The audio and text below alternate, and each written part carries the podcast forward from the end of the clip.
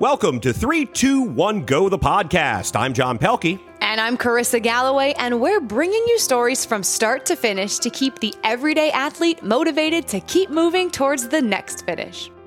All right, folks, the Paris 2024 Olympics are just months away, and I, for one, cannot wait. I love two things the Olympics and Paris. So this You is going to be a lot of fun. And the road for Paris track and field started in Orlando, where my co host, Carissa, say hello, Carissa, Hello. had a front row seat and a mic for all of the action. Today, we're going to dive into Carissa's weekend, break down the race, the marathon trials, and answer your question about what trials was like for Carissa. John, in short, it was amazing. Podcast over. Uh, no, just kidding. It was. It Moving was, on. Next. Um, it was amazing seeing the look on someone's face the moment they realized their Olympic dream, watching the families who were two feet away from me react to this. I mean, I'm still tearing up just thinking about it, thinking about the teamwork displayed by Clayton Young and Connor Mantz. We're going to dive into that. We should all be so lucky to have such a great friend. John, would you let me finish in front of you? I don't think you would. I will. You, uh, you will always f- finish in front of me, and I will always say it's because I've allowed you to do so. Yes. Perfect. Glad we, we've come to that conclusion. Uh, today in Healthier You, we're going to talk about what happens when you race in the heat, like the athletes did here in Orlando, and we're going to share a listener story from Kia. Thank you guys for listening. Subscribe, rate, and you can even support the show.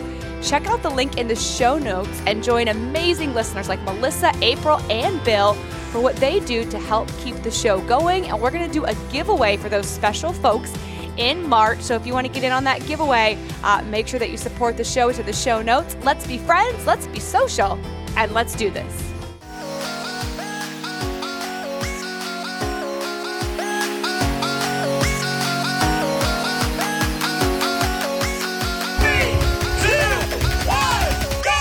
Uh, before we dive into all things trials and I talk, John, I want to check in with you. What's going on with you? Well, uh, we talked about this off air, but I'll let everybody know now. Let them inside. Uh, right now, I am. Uh, I'm working on a writing project. I have a friend who has a. Um, has a production company in Omaha, and every now and then I write scripts for them. They do a lot of corporate video and you know, welcome to Omaha type stuff and uh, that type of work. And uh, so it's a lot of fun to do. And I'm working on a project right now, and it, it's it's it's going very very well. Some last minute changes, as you know, Carissa, when you're working on projects like that, those come up. But I had a moment today because I, for folks who may not have listened to every episode of this podcast and every other one, I mentioned the fact that I I'm not really really good with the technical aspects of computers and all of that. You know, I had an Underwood typewriter in college. That's my age. Um, so I'm working uh, with Google Docs, which I don't generally use for the scripts, but uh, we're working with um, the uh, U.S. Army Corps of Engineers. That's what they use, so we're using that. And I had a moment, and I know anybody who's ever done a writing project or even written, and tried to write a letter on a word processor, I had that moment where I deleted the entire script.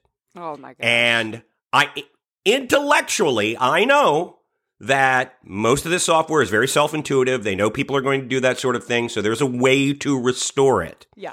But that it, in it of itself could prove to be a nine-week project for me, given my remedial, uh, how remedial I am at all of this.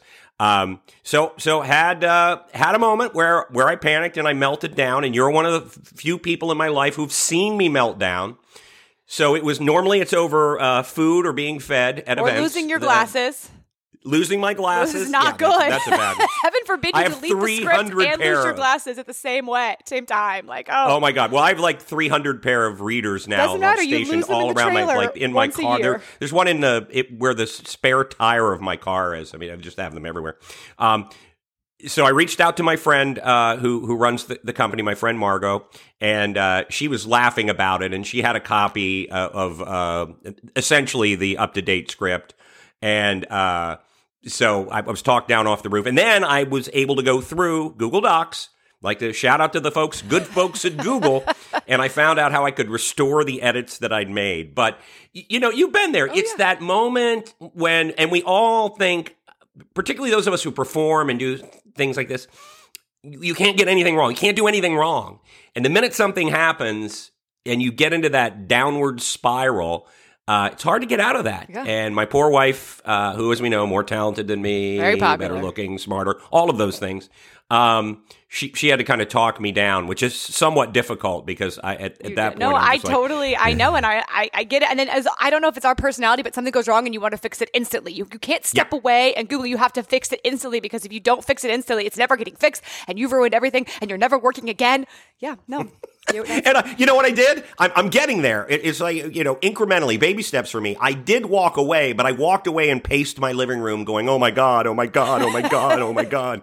So knowing in the uh, back of your head it's going to be fixed, but like I have to like ride out this emotional reaction before I can logically think about it. Right, right. You know, and it's coming on a day. It's not like the first draft where, yeah, that would have been bad, but I, you know, I, okay. Uh, but they made some other changes, so it's like I'm trying to keep three or four things in my head. Okay, don't, you know, you're going to have to delete this, and that's what happened. I was trying to delete one thing, and I deleted everything. Um, But it's back. So, It uh, feast or famine over here. But now there is a good thing that's happened to me recently, and I mentioned it again to you Yes, off air the as we were talking.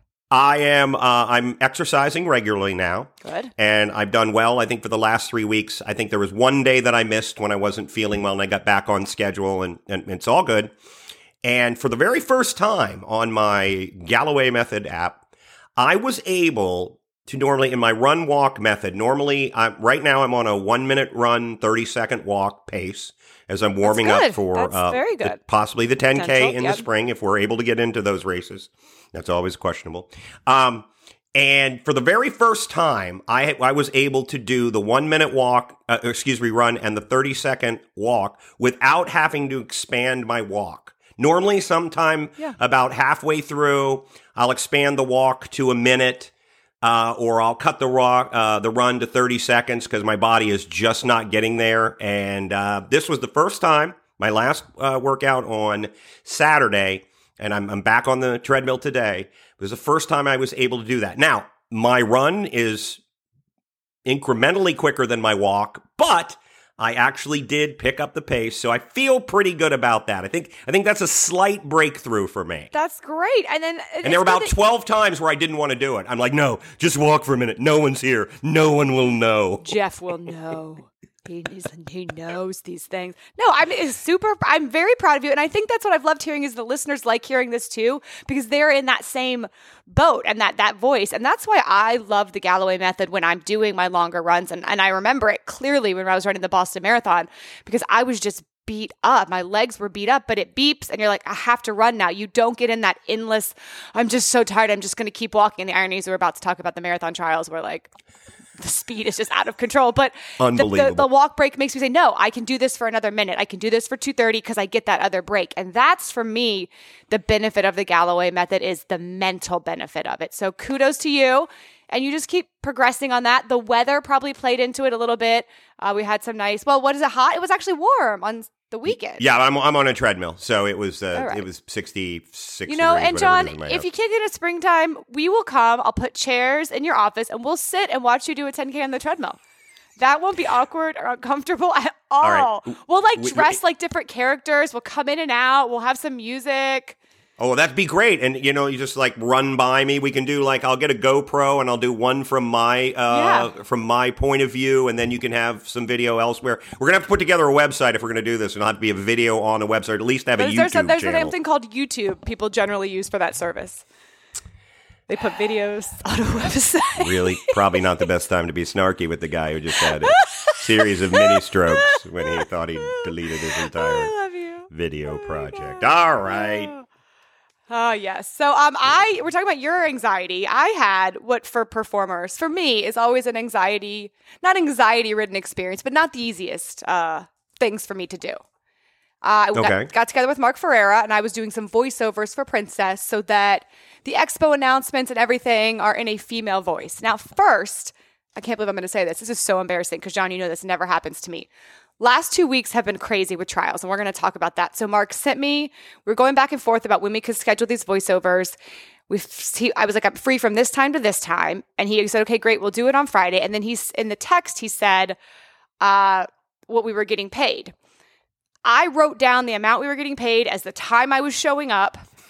So at the actual time I was supposed to show up, six minutes like I was supposed to be there at one, he's like, Are you here? And then I was like, Oh no. I was 30 minutes late. Luckily, they had booked two hours. It didn't take two hours. So Don, I was 30. I was like sitting in my I was sitting in my house because I, w- I was I must have been doing something where I was looking at the message and I thought, Yeah. oh well, I said I could do it at one, but I can do it whenever. That's fine. You guys just guess what time it was. I mean, maybe it was at eleven thirty at night, and I made a thousand dollars to uh.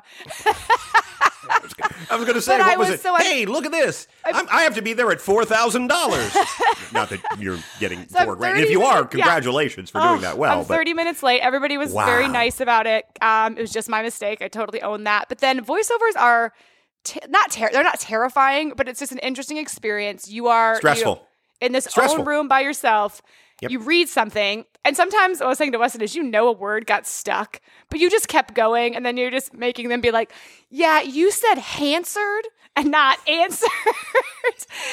um, and then at one point we I had to say good morning, which Mark's not going to listen. Maybe he does listen to. it. I think he does. He was like, "I want you to be friendly, but then you're you're on stage, you're authoritative." And I'm like, "I'm friendly, I'm authoritative. Like, what am I?"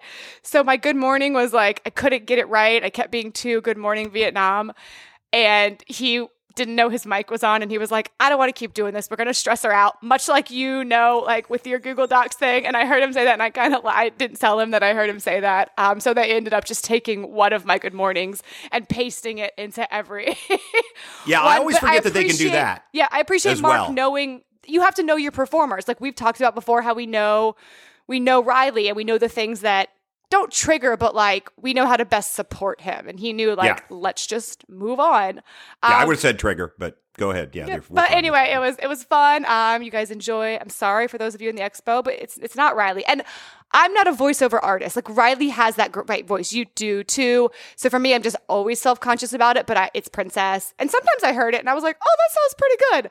And then I also I kept saying cast members and not cast members. Um, I don't know.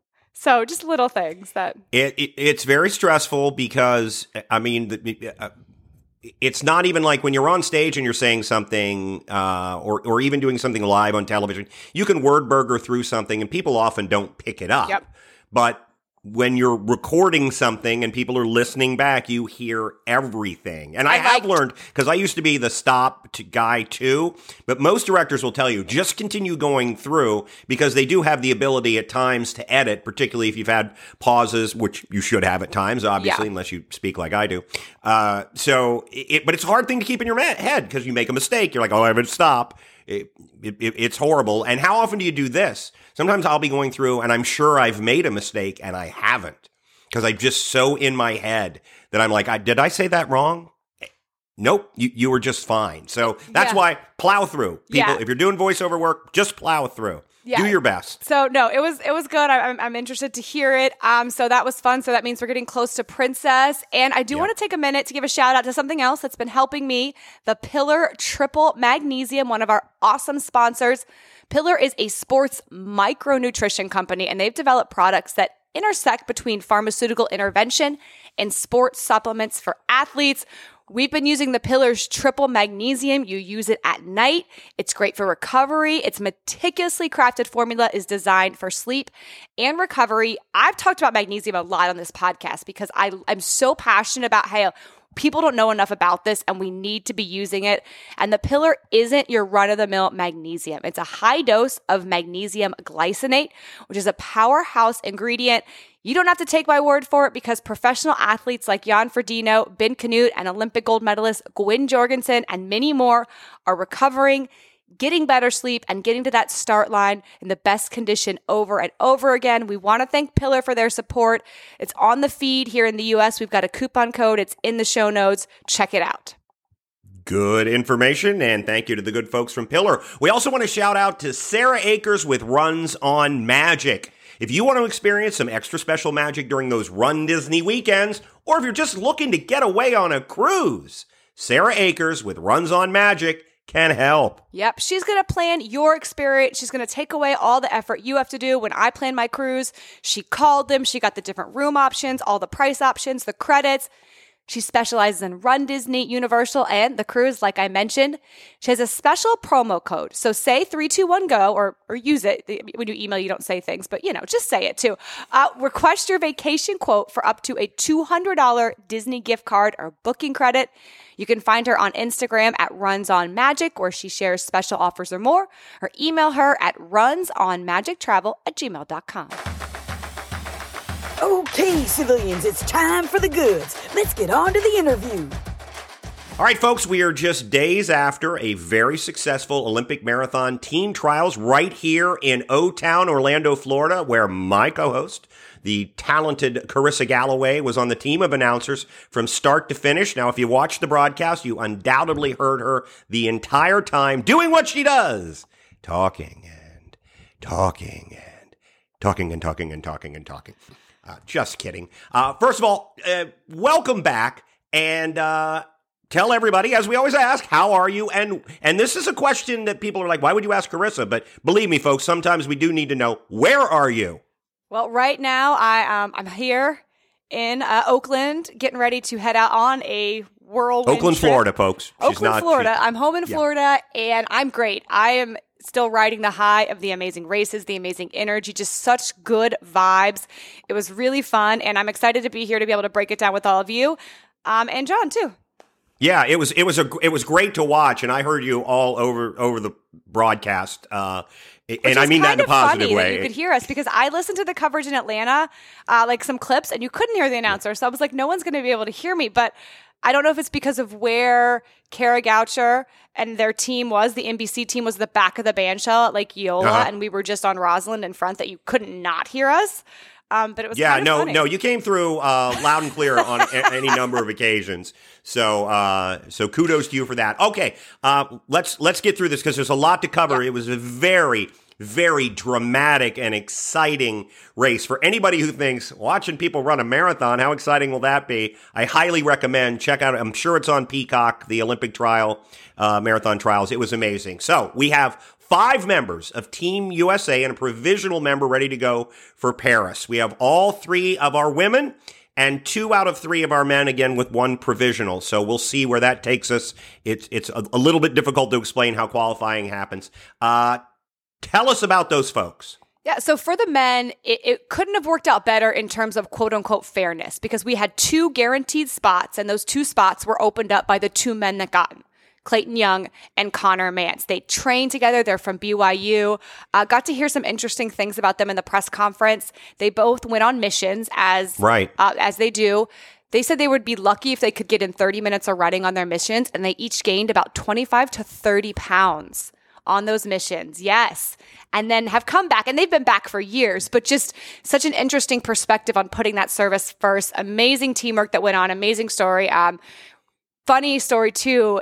They both had a friend request cameos from Jeff Galloway before the race. So Jeff Galloway made cameos for That's both awesome. of them, and we're trying to get them on the podcast with Jeff to kind of talk through some stuff. So That's great. couldn't be two nicer guys. The third place man who uh, he got third at trials. He's a provisional member of Team USA. Uh, Leonard Lenny Korir. He missed the spot in Atlanta by seconds. Like he got Yeah. past in sight of the finish. So I have goosebumps right now. I was so excited for him to come in. He is still serving in the army. So we talk about someone who had a dream, slipped away, spent four years working for it. And I asked him, you know, are you you may not get to go? And he said, but I finished third. Like I did what I was supposed to do, and I'm happy in that. We have to wait until May 5th to see where the World Athletic Rankings come out. If we are in a high enough position, I believe you have to be in the top 80. We are number 68. The ranking is not necessarily his ranking, it's other US athletes. So if other US, US athletes do well in the upcoming platinum majors, Boston, Japan, Seoul, or if they don't do well, and a lot of other athletes do, they push us down. But we'll be waiting on May 5th to see if Lenny does get to go to the Olympics. He's Kenyan born, but he's an Army service member. So just a great story. So send out good energy for him. For the women, we heard in all the podcasts, we had all these names, John, and it was like, there's going to be names you don't expect. It's not going to be your top three. And nobody that made the team was like, oh my God, I can't believe it. You could believe it, but it's just that the depth on the women's side was so deep. Fiona O'Keefe ran her first marathon. She ran the fastest debut time by a female U.S. marathoner and just had a courageous race. We are trying to get her on the podcast as well. Second place was Emily Sisson, the American record holder. She ran for her a flawless race. She knew what she needed to do. She didn't do anything that put herself in danger, ran a really strong, consistent race. And then third place, third was there was a lot of going on in the later six miles of the race. Dakota Lindwurm, who was a walk-on to a division two team. Talk about having to believe in yourself. And she was someone, she's a multiple time winner of Grandma's Marathon that we knew could have the, the potential to make the team. It's just the best person on that day. She never gave up, and I've heard her talk after the race. There was a Kenyan born woman, Caroline Rotich, who's a Boston former Boston Marathon champion. Uh, when there was a breakaway, and Dakota and Caroline were probably back in seven and eight. She said, let's work together. This isn't over. So the teamwork that happens by teammates like Connor and Clayton and non teammates out there on the marathon course, you guys, this is what makes this sport different than anything else.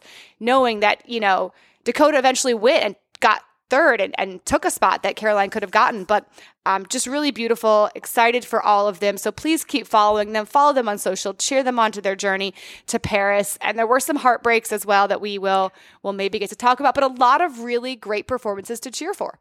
Yeah, it's uh, it, it I, I said it's incredibly dramatic uh, to watch because again we'll we'll get into the nuts and bolts of that, but uh, uh, Ms. O'Keefe essentially led wire to wire she was in the lead pack the whole time. And I didn't, going yeah. back, I didn't know she was in the lead pack right in the beginning. And we'll get into why we were like kind of chaotic about it. But yeah, she put her nose in it and she went. And a lot of people thought when she went and took the lead and pushed the pace, it was a mistake. Obviously, it wasn't. And she knew that.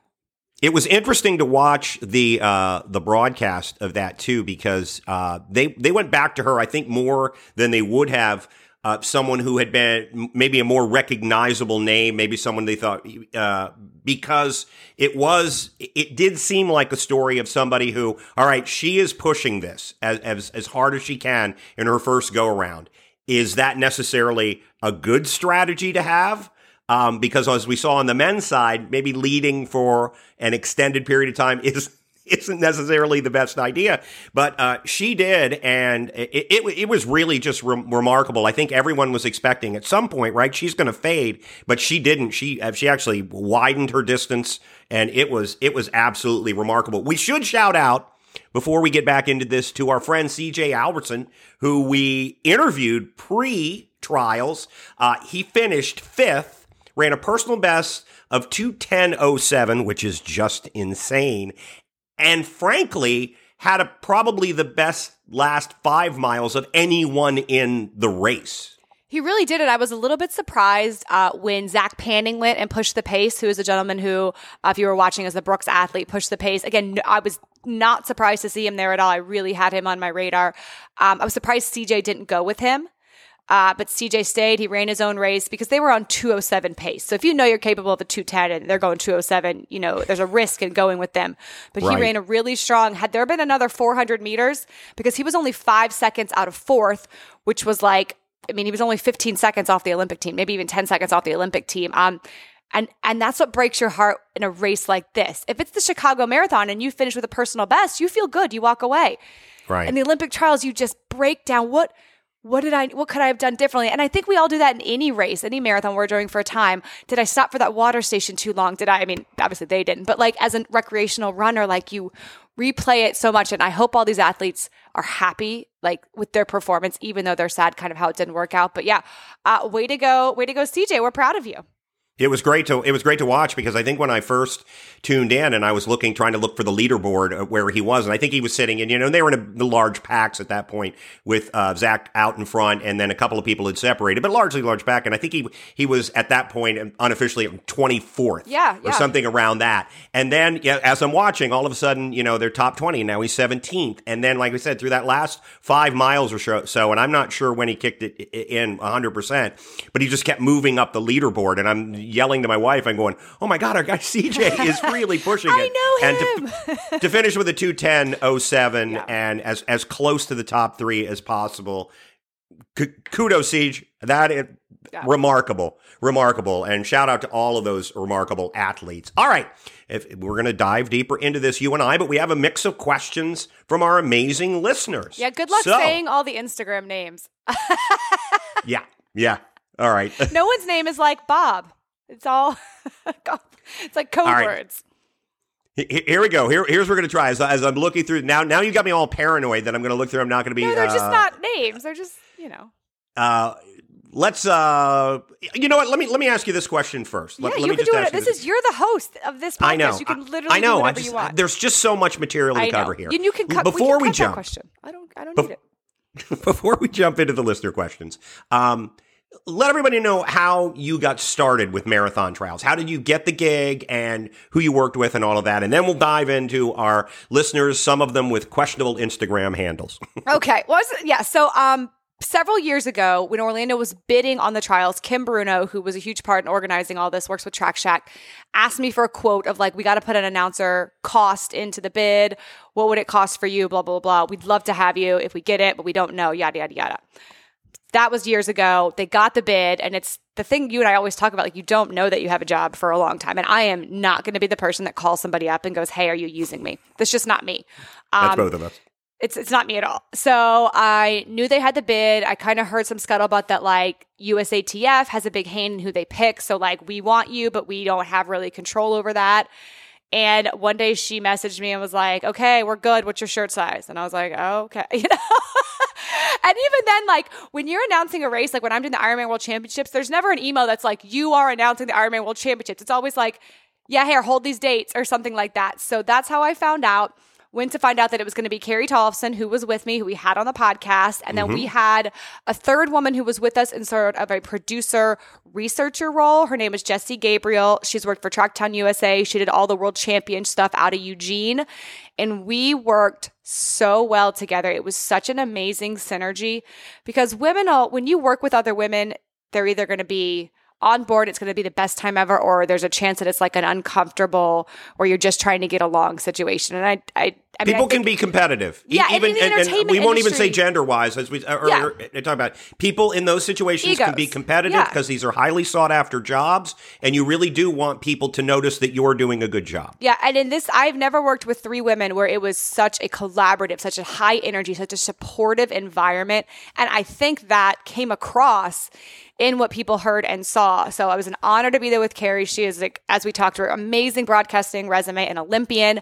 And then Jesse, her knowledge, her background. I mean, she'd be on the computer pulling up splits, calculating average finish times, pulling up gaps, like, and we're going based off of the NBC coverage. So that's what we're seeing too. We didn't have a straight feed. We're giving the play by play at the finish, and we'll talk a little about that. But that's how I got started. And I'm just so grateful that I got this opportunity. And it's not in a situation where I'm like, oh my God, I can't believe I got to do this. I I know I was capable of this. I know this was something that's in my wheelhouse that I've worked for. You know, people don't realize that I've been announcing for 20 years. So, like, can you Right. announce a start line? Yes, I can. I've done, um, but it felt good to be like in a environment where I was 100% confident in what I was doing and having a great time doing it on such a stage. Yeah, and I mean you're at the top of the food chain really when it comes to our race announcing. There aren't many other, you know, the Olympics themselves. there aren't really other places that you can go, and I'm glad that it was not some sort of Lord of the Flies experience because because we've been there and it's as we know, we we've, all actually been been there, there, yeah. in some situations. Well, sounded great, and again, so many people reaching out to me on social media. Oh my God, Carissa's hosting the trials. People who are out live in Orlando, and a couple people who saw you on television, and uh, everyone said you killed it, and I I couldn't be prouder of you, and less surprised that you killed it. All right, let's get to our listener questions. August TJM 2000. And now I want to know why, why that's the name, uh, wants to know uh, three questions here. Yeah. So uh, using I up the I the allotment answer for everyone. of them, by the way. How many people started? How many finished? And that's an interesting question because I saw a couple of people who were, um, if not favored, people who thought that they, you know, were in the mix, who who who did drop out during the race. And again, a little warmer here than I think some of them were used to. And the other was, did Weston run? Yeah, uh, I love those questions. So what's funny is when we were prepping this, I was like, oh, I got to go back and put those answers in. Um, I have about a hundred page binder with so much information on Oh my it. goodness. Um, I know for the women, 173 had qualified, and I think we were at about 160 that were going to run on January 31st. The men was a bigger number in the 200s. That went down. I don't know how many finished. A little over three hours was our final female finisher, and we stayed there to celebrate everybody in. But the fact that I do know is that so the for the women particularly, I know more information about the women. The qualifying standard was 237, and of all the women that finished, only 41 ran under that time on the day. So it just kind of wow. speaks to the challenging conditions and how you really wow. like go for it. Um, so there was a pretty big fatigue drop off. And you got to think some of these athletes are saving their legs for other mm-hmm. races if they just know they're not feeling well or they're not going out there. Um, did Weston run? Yes, he ran around downtown Orlando the morning of the race. Weston is a sub three hour marathoner, much like uh, Chris Chavez of Citius Magazine. Weston did not run in the Olympic trials. But thank you hey, for Weston for thinking that I, he is talented. I have a lot of friends who live in the Milk District and areas of Orlando who got their steps in while they were trying to make their way around the yeah. event. Uh, but uh, yeah, and it, it's the conditions at the start were perfect if they'd stayed that way throughout the entire day. But uh, it, it, really did. The, you, you want to know funny story? Speaking of that funny story, we're gonna this is gonna happen to this episodes like this. So we were up there on the stage, and John Hughes comes up and um, we must have been talking about the weather previously. And he's like, well, you know what? It's, this is not on mic, but he's like, Carissa, it's not that humid. The humidity is great. It's just hot. The sun. I'm like, okay, John. He's like, the sun. but he just wanted us to know that it's not that humid. It's just the sun.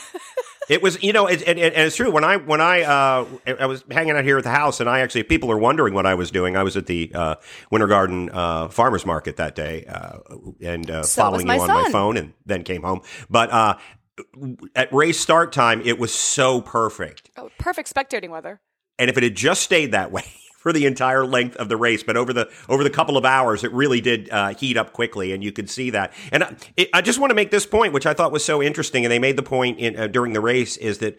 Um, we talk to people about knowing their body when they run a race like this, and, and amateurs, whomever. Um, a number of those athletes who who dropped out, as you said, knowing the difference between I'm fatigued or I could get to the point where this is detrimental to me moving moving through the rest of the track and field season and moving forward. Um, so uh, it's it's a good it's a good lesson for everybody. Uh, certainly, you push through your challenges, but uh, you should always be aware uh, to listen to your body when it says, you know what, we may be now venturing into a, a difficult area. Yeah, All right. Sure. You also went to the press conference, with conference, excuse me, can't speak. Something we don't have for Disney races. Not sure why you and I aren't interviewed at every race. Think we should be. What was that all like? Um, so I was just I was there, you know, as a spectator listening, and I actually did get a lot of good information from the press conferences. But what was interesting is I go to the press conferences at Ironman, and I'm sitting in the back, and I like would never say a word. Um, this press conference I felt like in Mean Girls, I was at the cool kids table. It was like me, Jesse, Ali. I was sitting next to Kara Goucher, Olympian Kara Goucher, Ali on the run. Uh, Lewis Johnson came in late. He's standing on the side, doesn't even have a chair. Um, it's just pretty cool to be in the room where it happened. Um, so they're doing the women first, and Jay Holder, who we worked with really well, amazing guy. We're hoping to get him on the podcast as uh, soon. He was leading the press conference, moderating, and he said, "Okay, we're going to have three questions." They asked the first two questions for the females. He's like, okay, any other questions? It was like 15, 16, and then no one's asking. And I'm like, oh God, we're going to run out of questions. I, this is, so I just raised my hand. And Jay's like, Carissa. And I, I asked the question, if you saw the coverage, I said, you know, it was a question that I wanted, personally wanted to know because they hadn't talked about the moms. And on that stage, three of the five were moms. So I said, you know, I asked in the past eight years of Olympic cycles, we've really seen a space where moms have the opportunity to run, to have a family, and then they're supported and they can come back. That's not something we saw, you know, if we're looking back at Olympics in Beijing and Athens. There weren't mom marathoners, especially not from foreign countries. So I, I asked a question and I got some great responses. So I was uh, excited to hear that. And I was excited to see those were some of the responses that they pulled for coverage. Because for me as a mom, I think these women inspire us. I think any mom that's out there doing things that are hard, that are time consuming, and having to do that juggle, other moms empathize with us. And Carrie and I both talked a lot about, you know, our mom guilt of even just being there for this event. She missed her kid's birthday you know, to be here. And it's hard to be a mom who still goes after their dreams, but I think the value and what your kids see in that um, Yeah. exists. But I asked a question and get a lot of good information from those press conferences when you ask the right questions. And that's kind of uh, helps us on the coverage is getting those first person stories. You can read all the articles you want, you can look at all the stats, but it's really when you make that human connection, it makes you a better broadcaster, I think. Well, and I think that's what makes the Olympics so compelling for people watching sports that they wouldn't otherwise uh, watch. Yeah. i- i- Is those human interest stories? And shout out to Lewis Johnson, by the way, because I watched the track and field competition from up in Boston, where he apparently jumped on a flight and got up there at that new facility in Boston Gorgeous. for track and field. Which, Yeah. goodness gracious, at some point we need to talk about that uh, on on another podcast. But uh, shout out to Lewis because he does a great job, and, Fantastic. and He really they the did. best questions. He gets because he knows, you know, sometimes and I'm guilty of that. You have one question, like, well, how do you feel? Well, that's not the best question. Lewis will go right the worst to the heart of the question. And John Anderson alluded to that on the podcast as well, how how good he is. And he is a this is, I mean this is a nice way, a, a large muscular man. He's a big guy. He's a big guy. So I would just say I like never like really sat down and talked to him, but I just say hi to him like I know him, and then he says hi back to me like he knows me. I'm like, "What's up, Lewis? Have a great show." Well, he did terrific work and uh, at the track and field competition a- as well. All right, let's walk through race day because I'm assuming that your morning was not like uh, a morning for Run Disney is, which means an uncrustable, drinking a lot of uh, coffee, and trying to figure out how to get the Ursula costume so that it fits well. Oh, what was Ursula. your what were your start line responsibilities like? What was your morning like? Yeah, a late morning. Obviously, we didn't start until 10:10. We didn't go on the mic until 9:30. We did a little welcome, then we kind of kicked in at 9:45. But what's interesting was that so NBC coverage started at 10. We started at 10. Race started at 10:10. So we had the NBC producers kind of coming up to us constantly because we needed to do a national anthem but we had to do the national anthem when they were on commercial. It couldn't bleed into the coverage. So we had to get everything up. We had to hit the athlete intros uh, specifically at like 10 0530 so that they were on that type of coverage. So when we called out, he is the reigning trials champion, a two time Olympian, blah, blah, blah, that person would come up and wave. So we had to be really tight on cues, specifically that anthem. They were like, if this anthem bleeds over and you lead into it late. So uh, just kind of stuff that we're comfortable with, but just really knowing that, like, hey, don't don't mess this up. So going through all those time cues, and then once the race start, it was almost laughable how quickly it was like, oh, that's everybody, because we're used to like an hour of athletes. Where's the next Um, wave? yeah, where are the balloon ladies? really great energy there at the start. Meb Keflezighi was the official starter for the men, and there's videos, and I literally like keep hugging Meb like he's my best friend, and he's just so friendly.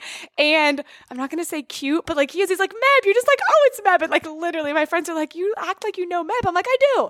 He came on Bloom when I hosted Bloom, so he was the men's starter, and then in between we had Becs Gentry, who's a Peloton instructor, an amazing runner. She was doing some stuff for NBC, so she jumped up on stage, chatted with us, and much like Carrie's energy, she was one of those women that's like, I love you. Oh my gosh, blah, blah, blah. Like, good energy people. Uh, so Sandra Lewis from The Voice season six did the anthem. I wish you could have heard it because it was Josh Waddy level.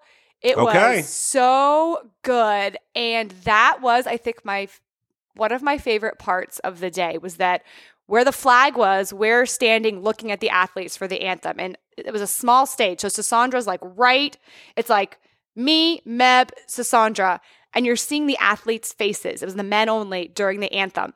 And watching their faces, and you're just staring at them for 90 seconds because I kept trying to like smile at them. And like, um, but Clayton Young, who went on to get second, was mouthing the words of the anthem. And I knew right there, he's relaxed. He's in the moment. He's going to have a great day. And that was one of the coolest moments. And then Joan Benoit Samuelson came up for the women's race because this was the 40th anniversary of the first time women were allowed to run in the trials. Obviously, she won that trials. Obviously, she won the Olympics. So that's when, if you guys saw me on NBC, they were on Joni. And then I'm with my clipboard and the NBC guys yelling at us. So you can see me like looking. And for the time cues, when we got to a minute, they didn't want us chattering. They didn't want it to be any sort of confusion because Joan was blowing the horn and that was the start. The same for Right. Meb. So we were told to do a 60 seconds, 30 seconds, 10, but to not say anything in between. to not confuse anything because everybody was going off that cues, the motos, the lead vehicles, the NBC. So um, that's why in NBC, I'm just standing there with my clipboard, like, "Hmm, don't mess up, don't do any, don't talk, just stand here nicely. Um, but it was fun when I, I hadn't looked at my phone the whole day and I was like, oh, I made TV. Like I was really there. Like I've covered the Olympics on NBC theoretically, right, John? That oh, absolutely, absolutely, and it's funny because people are always, you know, for we we've all done these things where we have to work with television from time to time. You and I going back to Atlanta Braves spring training right. when there was a televised game, and how the clock becomes a much bigger character in everything. And you do you, you, you can't talk here have to nail this get this at this time. Don't want to put the anthem on because and people are asking why it's because they don't want to sit there for the entire time where they have uh, commercials that they need to run things they need to get to and you don't want to cut away from the anthem because then you're going to show up on every right-wing podcast as uh, you know too woke. Uh, all right uh, let's see. Moving on another time uh, another good time for a listener question. Okay. Melissa. This comes from J E N M K undersign. Could buy a vowel there, J E N M K undersign. Uh, what was your wow? I get to do this moment. I mean, is there one really, really big one? Um, so for me, what I was most excited about that was like I get to do this was, and I think you'll kind of you might agree in terms of like the things you've got to do was they you get like six, five to six athletes where you're going to call out, and they're the ones that are going to come out and wave, like I mentioned. And so being able to stand up there before the Olympic trials and be like, she's a two time Olympian, the 2018 Boston Marathoner. This is Des Linden, you know, like that moment. And I think, do you love that moment too? Like the starting lineups when you worked for the Raptors, was that? I mean, maybe I'm just talking out of turn. Is that um, that's a cool moment? Uh, it's it's it's kind of a double edged sword because again, in that not wanting to get something wrong and pronouncing names, and, and I've said it on the podcast before, having my name pronounced wrong when I scored a touchdown in high school football. I know what that can do to people, even like the greatest athletes. When your name's pronounced wrong, it's not always a funny thing. So yeah, it's really really cool. Uh, now I didn't get to announce LeBron James because he wasn't playing, but you know, and and pick your NBA player. Uh, but it's also a little bit stressful because you don't want to get that moment wrong, and you can't find yourselves uh, fanboying or fangirling too much because that's when you make mistakes. So you have to be focused. But yeah, I can see that as being the first time I did, uh, and I didn't do the starting lineups for the Raptors. First time I did the away uh, lineups, and I think it was the Cavaliers. I don't remember who we were playing, but I'm like, oh, this is this is kind of cool. I'm doing Yeah. this. I'm doing this on the big level, or even even with Brave Spring Training. Yeah, it was funny. cool. The night before, I was in the room and I was reading over them because you, you know, I we don't rehearse a ton. A lot of this is ad lib, but I just wanted to have said it enough times that it, Mm-hmm. it came out. And I was staying in the athlete hotel, so it's gosh, probably ten o'clock at night, you know. And I'm going Abdi, Abdirahman, and then I was like, oh god, are am I waking somebody up? Am I like ruining somebody's Olympic trials because I'm over here like, shut up? Um, so I did lower my voice a little bit, but that for me was a was a cool moment because you just got to like for me being these are professional runners. A lot of them I know I'm conversational with, but like the gravity of what these people have done, you know, is Right. just and to be able to give them their moment in this moment, a moment Yeah, like you- you- this, you, know, all that. you, you don't want to get in the way. You don't want Yeah. you want to be you want to Do add to it without getting in the Yeah. way. And sometimes, yeah, you feel like "Hmm, I I should probably not say anything. But all right, uh, you now a little over two hours for uh from start of the race till you you, you started seeing um, finishers. What did you do before the athletes arrived? Did you have additional responsibilities? Shouting out to the cheer zone. Wanted to thank the folks from Kelsey's crew. I mean, what were you doing at that point? Uh, yeah, we so we hustled over to the fin the finish um, because we had another setup there. And by the time we got there, the men's race was golly probably almost in the mile three mark. And our job there was because there were no screens, so we essentially became play by play. So we did play by play for almost two hours. And that's where Carrie, Jesse, and I worked really synergistically. We had the broadcast on, we had our binders with all of our information, trying to explain to people the race that was going on. And then from me, my point of view as a race announcer is that the spectators are part of the conversation too. Don't, mm-hmm. and we, I, we really believe this at Disney. We don't talk at them, we talk with them. So I would go back and I'd kind of stand out where they could see me and try to get them into the moment. You know how I always tell people I want them to cry, like I wanted everybody to cry. Um, so we just kind of did that until the athletes came in, doing full play by play as if we were the NBC broadcast, which you heard, but then also acknowledging the crowd, talking to the crowd. We interviewed Clayton Young and Connor Mantz's family. We talked to Dakota Lindwurm's uh, boyfriend, who I think his name is Montana, which is fascinating to me that a Dakota and a Montana are dating. And I believe they're from Minnesota. So this gets really, exactly. really. Um, yeah. So, okay. yeah, we had a great time. And then again, I can't shout enough Carrie and Jesse, how amazing they were to work with. Uh, DJ CJ was supposed to be there. Um, he accidentally double booked himself. So we had DJ Jack. I know we'll just we'll just move on. But I just we love you, DJ wow. CJ. We for do it. I don't think I forgive you. Um, but Jack was great and every, the audio was great. Uh, our audio was actually very nicely leveled because that makes a big difference as well.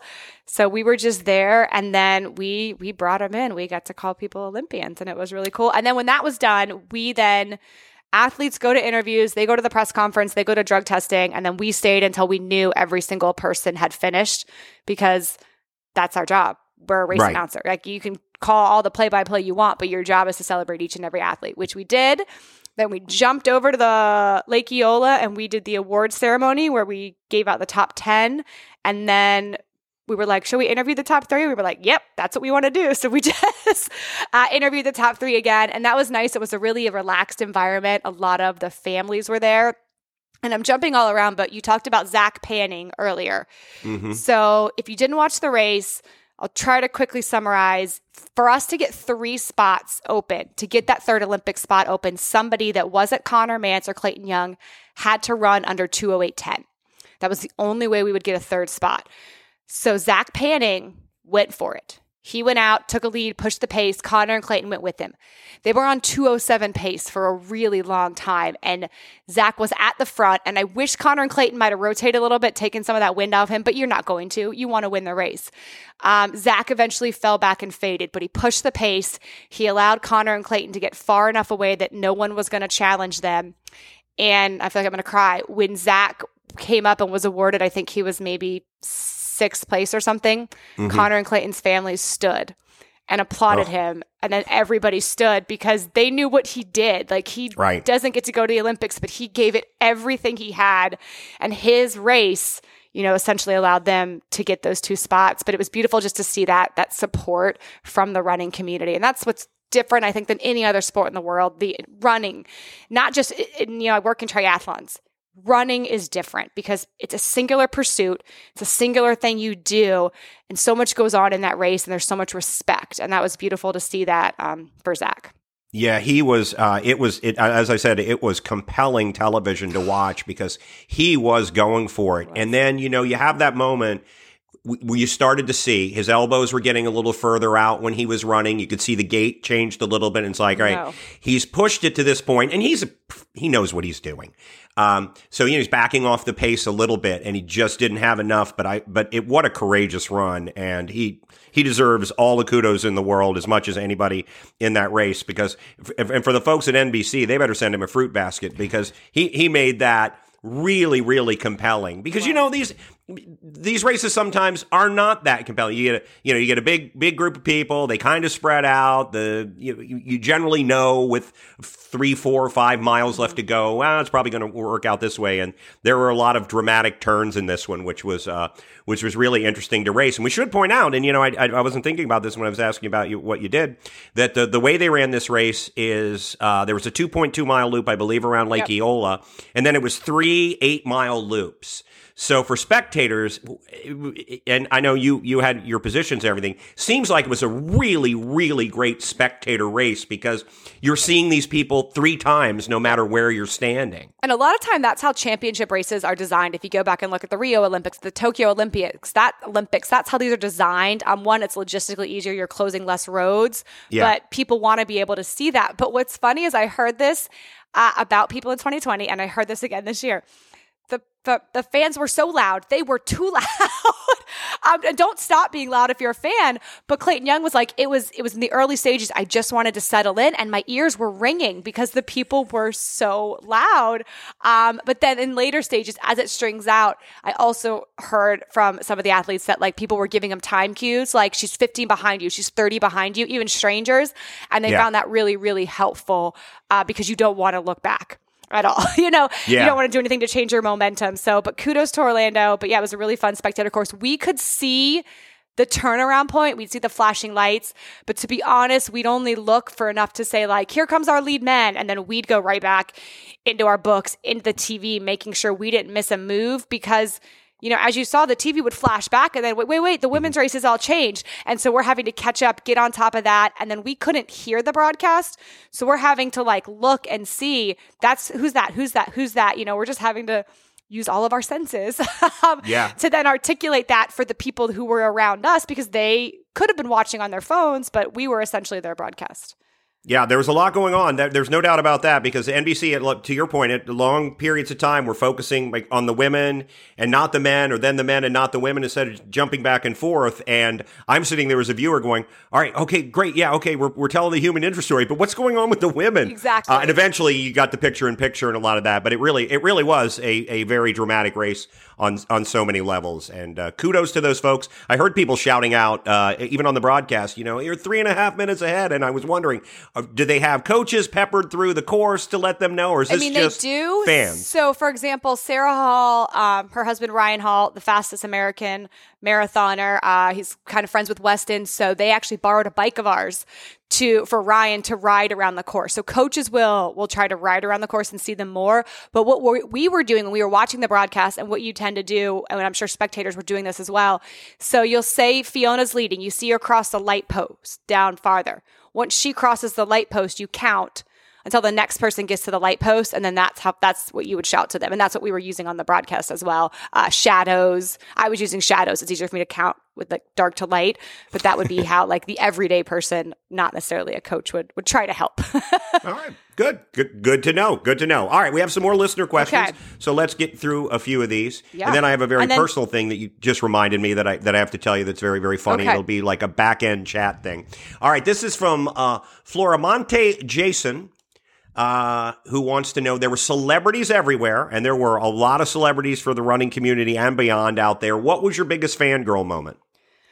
well i think i've kind of talked about you know some of them there but i think it was just being on stage with the people, fa- sharing the same platform as like Meb and Joan and being able to celebrate everybody was really, really cool for me. I don't know if there was like a one fangirl moment that stood out, but like we're walking to the race, we come out of the hotel and there's all the Citius Mag people and we're taking a selfie with them. And then we turn the corner and like Ali on the run is there. So there's all these names. It's like that first day of school vibe where you're just surrounded by so many good, cool people. I was like, man, I got to Instagram all this. I got to go to work. Um, so that was it. But I will say one moment that will stick with me as we finish the awards and Cree Kelly comes over and he gives me a hug. And then this guy comes up and I know who he is. Um, and he's like, I'm Ted. I'm, I'm the director out of New York. You did a fantastic job. And I just had so many things I wanted to say about how much we love the New York City Marathon. But I was just like, thank, this. I know who you are. Thank you very much. And was, ah. And then I was like, I can't work your race. I love you though. Maybe one year. I didn't say that, but in my head, I was like, oh, the coolest race ever. So I got props from Ted from the our favorite race. Very nice. Yeah. Nice to know Cree was in town. Didn't reach out to me. We'll be canceling his episode. uh, all right. Uh, it is still coming just out. Cree. kidding. We love you.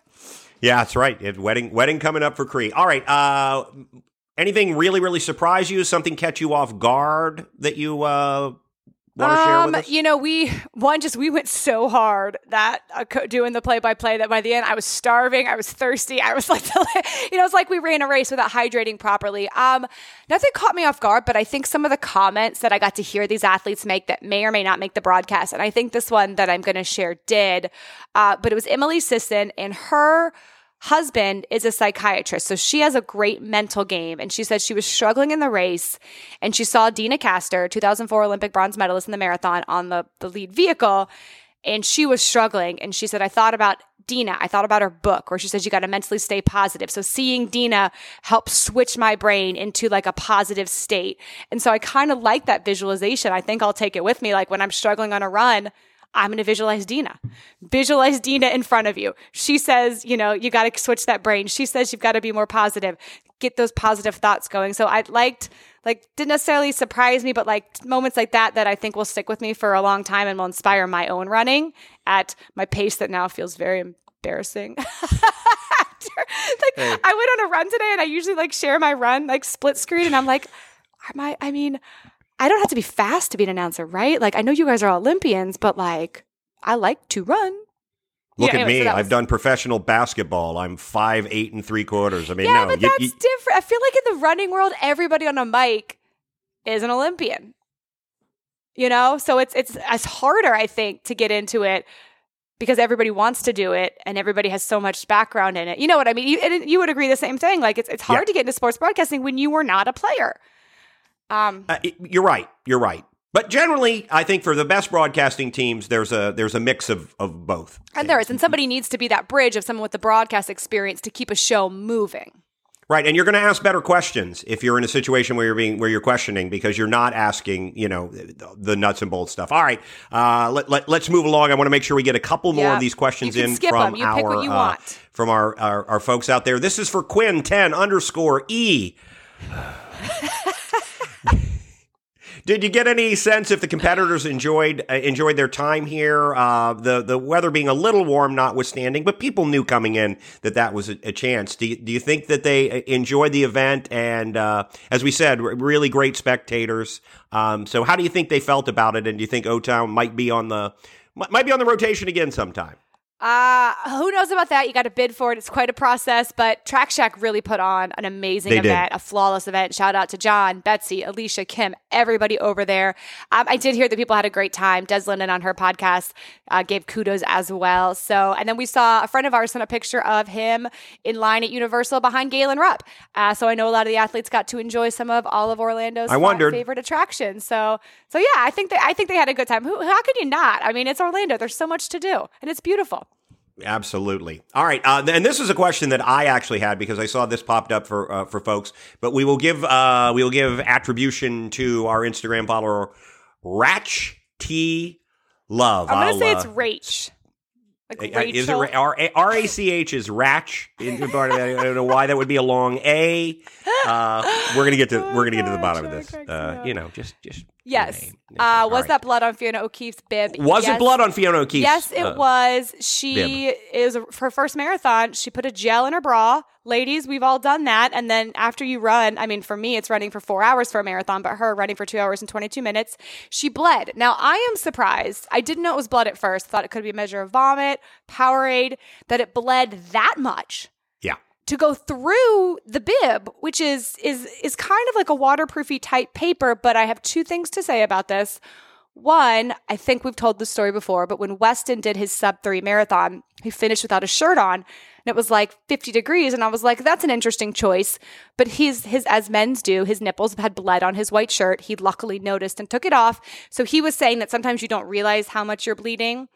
Uh, but the other thing was I she came up and we were getting ready for awards and I wanted to be like, do you want to take that bib off? Cause you know, like, do you want, but then there's so many rules that I don't know about drug testing and everything. Like Emily Sisson asked for water when we were doing our interviews. Um, like right at the finish. And I went to give her water and I went to open it and they were like, no, you can't open it. And I was like, I was just trying to help her because she had her flag on. Sure, So she didn't have sure. any hands. And I was like, oh, you're right. I can't open this water and give it to you because you haven't been to drug testing and I can't open anything and you have to open a closed water yourself. So I just didn't know, but I did want to be like, girl, do you want like a, a shirt, like something? Because you're going to go get your gold medal with, and I didn't know it was blood at the time, but um, Right. She should frame that. hard, maybe she just wanted to show people how hardcore she was. And that's Yeah, what maybe. marathoning is a little bit hardcore. Maybe. And now all my memory, because of the, the what Weston said, goes back to um, getting on the raft in the ocean early in your when you're a, when you're a kid. And you get on a raft and you don't realize that apparently they were made out of 3M sandpaper back in the day for some un- unknown reason. And that's when you realize as a man, my nipples can bleed, and, and it's it's unpleasant. It, it's it's an unpleasant. Well, thank goodness that we didn't go through an entire marathon recap without talking about nipples bleeding because it's important. It happens, folks. Don't be embarrassed. No, it, it, it, does happen. All right, let's get through. Uh, let's get through a couple more of these uh, before we let you go because we know you're busy and you're gonna you're, you you have to leave town again soon. I gotta pick up my child from school and um, shower. Here's an interesting one: Victoria Jane nine twelve. Uh, ever get disappointed with results? So we're not supposed to. No. You know, in, in terms of the broadcast. But I gosh, truth. I don't want to cry talking about this. I am. There's one that really breaks my heart. It's Sarah Hall. Right. Um, we mentioned Sarah and Ryan earlier. So Weston was with Asics. Sarah and Ryan have been longtime Asics athletes. So we went to the 2020 trials in Atlanta, essentially there to watch Sarah. Um, she was one of the, she is, has been one of the top marathoners in the country. She DNF'd in Atlanta. It was really disappointing. So going into this year, we knew that she had put everything into this race. And this was her eighth time competing at an Olympic trials, never made an Olympic team and she was there and she was there. And as the cover was just going back and forth, there was a point where she was in fourth. And I looked at Jessie and I was like, oh man. And she looked like she was struggling. Like her neck was back. You could see she was struggling. And Jessie said, she's going to make it. She's the toughest woman. I think she's an ex- explicative that I know. Um, and then it came back, and that was when Dakota Lindwurm had made her move and it was like she's not just we knew there was too much time she wasn't going to make it mm-hmm. um, but sarah didn't quit sarah fought and she had, was going through cramps she was dealing with stuff um, she finished fifth. She set an american masters record. It's her highest finish ever in the olympic trials but she didn't make the team and she's 40 years old and like you don't get another chance to line up. And i know that her story is not unique of someone going and giving everything but to not make it again and to have been on paper somebody that should have made it um, it was really just sad because I wanted that moment for her so bad. I wanted to see yeah. her run into Ryan's arms and be able to, for them to both be Olympians because Keira D'Amato, who also didn't make it, said in the press conference, and I think this kind of encapsulates the feeling. I had the American record in the marathon. It got taken away. I had the American record in the half marathon. It got taken away. When you're an Olympian, no one can ever take that away. And she also didn't make the team. And it's just, it's so hard to do. And no one knows what it means more to be an Olympian than think about Jeff Galloway, right? His his title carries with him forever. So um, yeah, it was hard to see Sarah, and I think also it was hard to see Zach and CJ be so close. Yeah, you know, but you're it doesn't take away your joy for somebody else. Like it's not like oh I can't I wanted. It's just it's the humanity of the sport, and I think that's what draws us into events like this, knowing um, what's on the line. So uh, Sarah was over here yesterday dropping off the bike, and just she was happy. She was happy with her finish, but sad that it wasn't in the top. Well, she was really classy on social media too, and talking about her being honest about her disappointment and yeah. everything, but being very classy about the people that supported her and her journey, uh, as we would expect from her. And it, it was, it was, it was heartbreaking. But to, to your point, there are at most six non-heartbreaking stories. Yeah, exactly. On any of these races, you know, everyone else, there's some level of heartbreak uh, because you were that close. Uh, so anyway, uh, very like I said, very, very compelling. All right, final question though. I do. I know you just wrote we we can wrap, but I do want to ask this final okay. question for anybody because you know, run. We're known for our, our, Run Disney, our 20 years of Run Disney. Uh, let people know how does your role change from the Olympic trials to the Run Disney event? Uh, tons of research, right? Like you have to know every person, so many stories, binders. Oh I don't like to print things because of trees, and I've got a hundred page binder with all the results just so we knew whoever was up there in the top, we'd heard their stories, we could share their stories.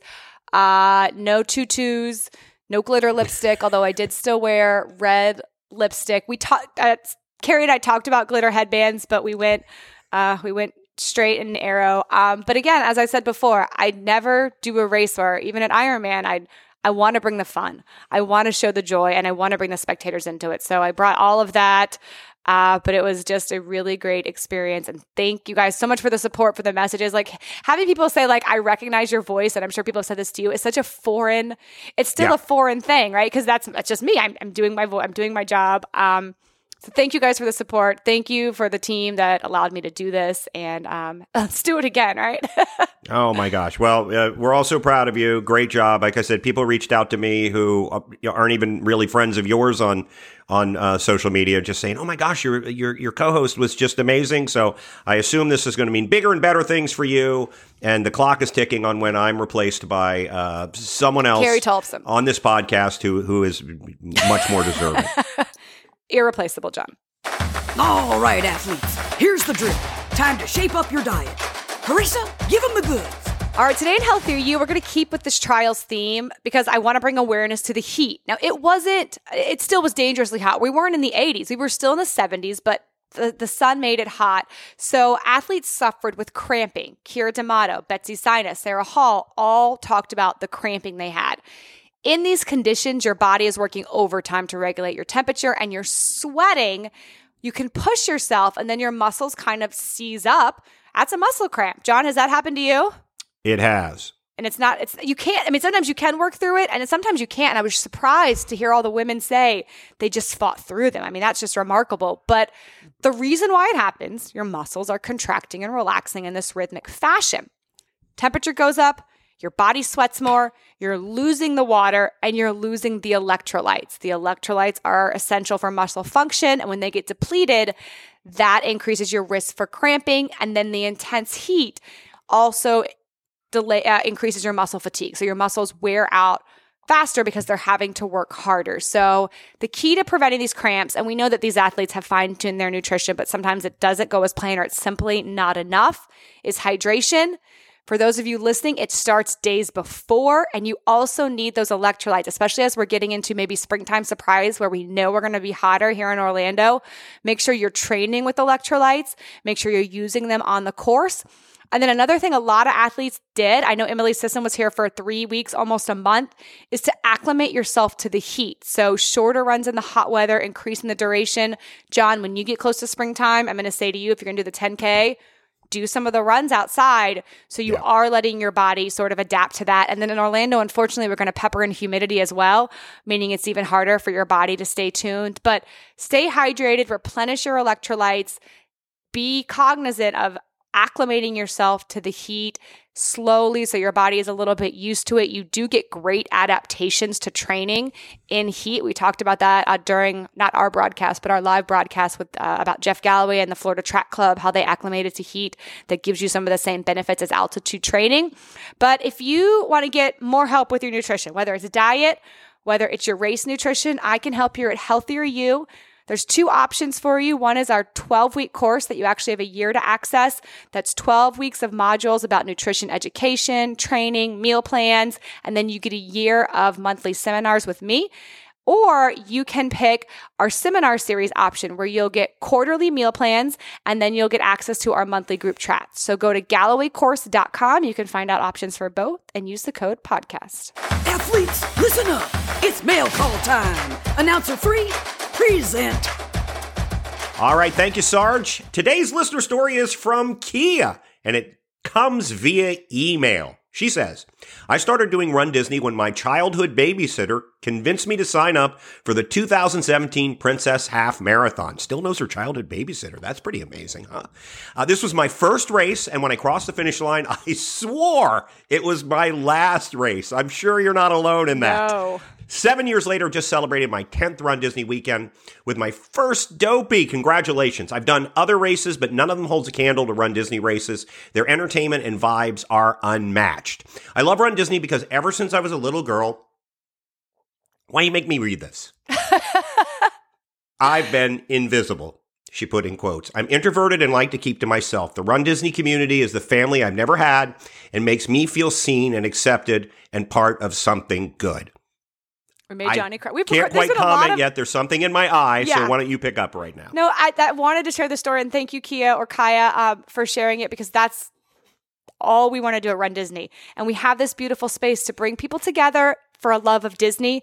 And then what keeps them there is this community, this family vibe, this feeling where, yes, you are accepted. You are here, whether you're in- introverted, extroverted, like we support you and your goals. So, to everybody that has ever felt invisible, like I think that's a common feeling, like you don't fit in. And we heard that from DW as well. Um, thank you for coming to Run Disney. And thank you to the Run Disney community for being so kind and welcome and warming.